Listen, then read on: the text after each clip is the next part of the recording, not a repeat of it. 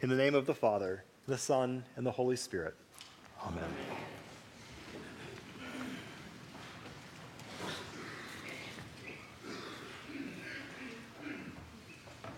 Good morning and Happy New Year. Today we are celebrating the baptism of Jesus in the Jordan River by his crazy haired, camel skin wearing cousin, John the Baptist.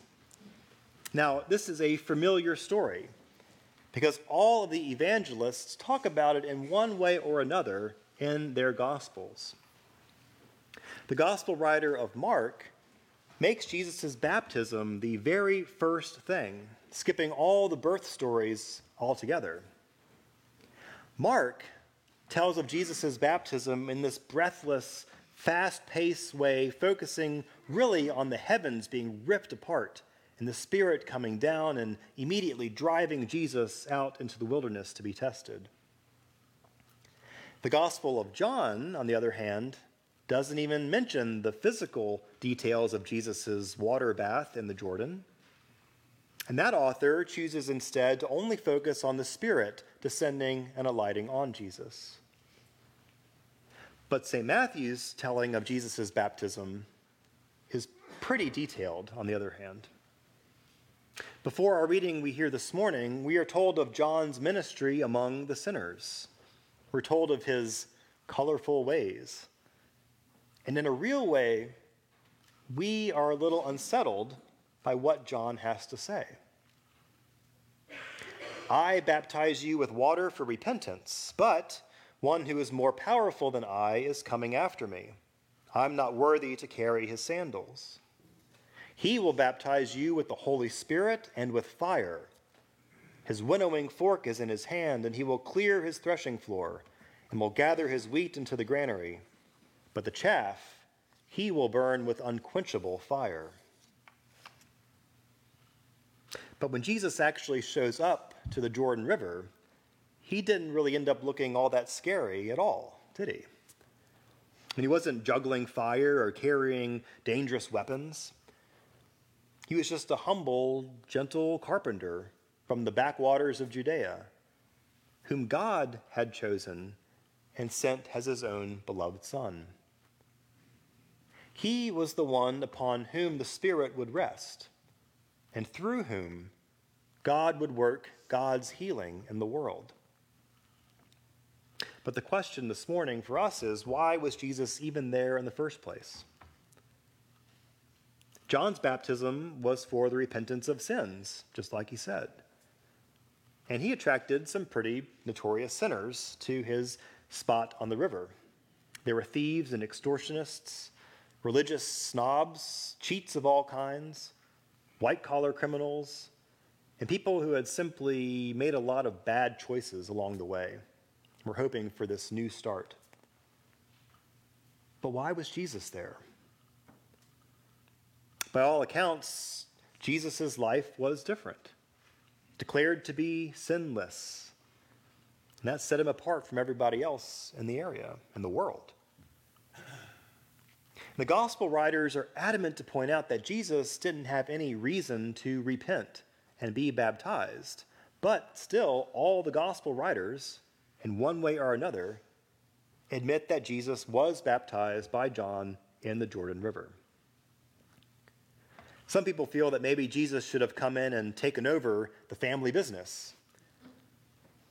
But instead, Jesus got in that same line as every other sinner and submitted to that same cleansing ritual that everyone else was embracing. He didn't stand back on the sidelines looking holier than thou. And he wasn't really interested in grabbing any power or notoriety at all. It seems that Jesus was more interested in following God's way wherever that led, whether that meant to the muddy waters of the Jordan River or eventually to a cross outside of Jerusalem. So when Jesus arrives at the Jordan River to where John is baptizing all of the people, John and Jesus engage in this friendly but pretty intense theological debate about who should be baptizing who.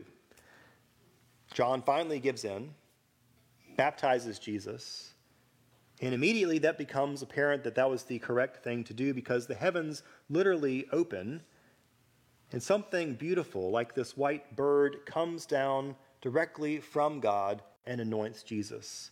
And we hear this voice This is my Son, the beloved, with whom I am well pleased. Can you imagine that? What an affirmation, what acceptance. If you're like me, these are the words you long to hear. Just to hear that you're loved and accepted, that your very person is pleasing to someone, especially to God, would meet a great spiritual need. And these beautiful words came to Jesus from heaven itself.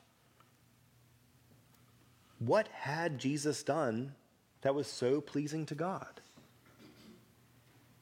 This was the very beginning of his call to public ministry, and the only thing he had really done so far was to say yes to God. But we know that is no small thing. And perhaps the one thing that's even more important for us is that Jesus had joined humankind in the waters of the Jordan River. He didn't stay back, he didn't supervise from the bank. He joined all of humanity in the mud of the Jordan, and the response from heaven is pure pleasure. You are my beloved Son, and I am very pleased. Many theologians have pointed out that these beautiful words actually proclaim something deeply powerful about Jesus' purpose on earth. If you look closely at the words, you are my beloved Son, and with you I am well pleased. You discover that both of them are actually quotes from Scripture. The beloved Son part comes right out of Psalm 2, which is a coronation song for a king. And the second part, with you I am well pleased, comes from the prophet Isaiah, which we just heard read a few minutes ago. My chosen, in whom my soul delights. These words are part of a very important description of God's suffering servant who will heal the world not by force, but by sacrificial love. And the incredible thing is, if you put these two together, a beloved king and a suffering servant, you end up with a wonderful description of who Jesus is and what his purpose among us actually will be. In fact, this whole baptismal scene is almost like a press conference declaring Jesus' life and ministry and what it will be all about. Jesus is the servant king. The baptism of Jesus by John is a window into what God is doing in Jesus. It's this liminal moment in which an ordinary carpenter from Galilee embraces the life of God by entering the muddy waters of the Jordan River. And when he emerges from those waters, he's no longer just a carpenter. He has become God's person in this new and wonderful way. Of course, he is the same person, but his life is taking a new direction. John the Baptist said that his baptism was for repentance. And in a strange way, this is true for Jesus as well. His life is taking this turn. And that's the basic way to understand repentance to turn around and go in a different direction, God's direction. So, in a surprising way, Jesus did repent. He entered those waters, this peaceful, obscure peasant, and emerged from them a rabbi who would change the world. But the transformation that happens to Jesus is not just an isolated event.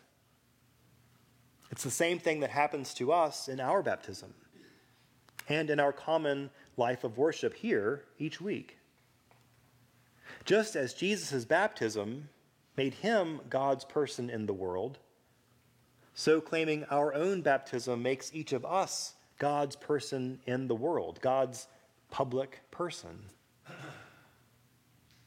Our spiritual life is personal, but it's never private. We're baptized in public because we're intended to be God's people in public, in the world. When we confess our sins here, we don't simply confess our own personal sins, but we kneel and we talk to God about the sins of all humankind. All the damaging things that we as a people have done or have not done. We admit to all the ways we run from the love of God because we're sometimes so afraid to be known, to be changed, to grow into the likeness of Christ. And when we celebrate and when we give thanks for the gift of new life that's in our midst, we don't only do that for ourselves either. We give thanks and we rejoice for all those who were lost and who have been found. We delight in all who have discovered hope in the midst of despair, light in the midst of darkness, healing in the midst of pain, and life in the very midst of death. The truth is is that our spiritual practice is not meant to be a private matter just between us and God. It's meant to be good news for all of God's creation. Just like Jesus wading into the waters of the Jordan alongside all of humanity, so our worship is something we do in solidarity with all humankind. Christ entered the muddy waters of the Jordan because he desired to come to us where we are at, not demand that we come to him. And why did he do that? Because Christ loves us. That's why. Because he is so pleased with us and loves humanity enough to join us in the water and the mud and the mess of life to join us in the flesh and show us God's ways in person. And what's more, we find that when we become God's person in the world, when we embrace what we believe to be this truthful and life giving way of God, no matter how difficult. There are moments when we too will hear that voice clearly speaking to this, those beautiful words You are my beloved daughter. You are my beloved son. And with you, I am well pleased. Amen.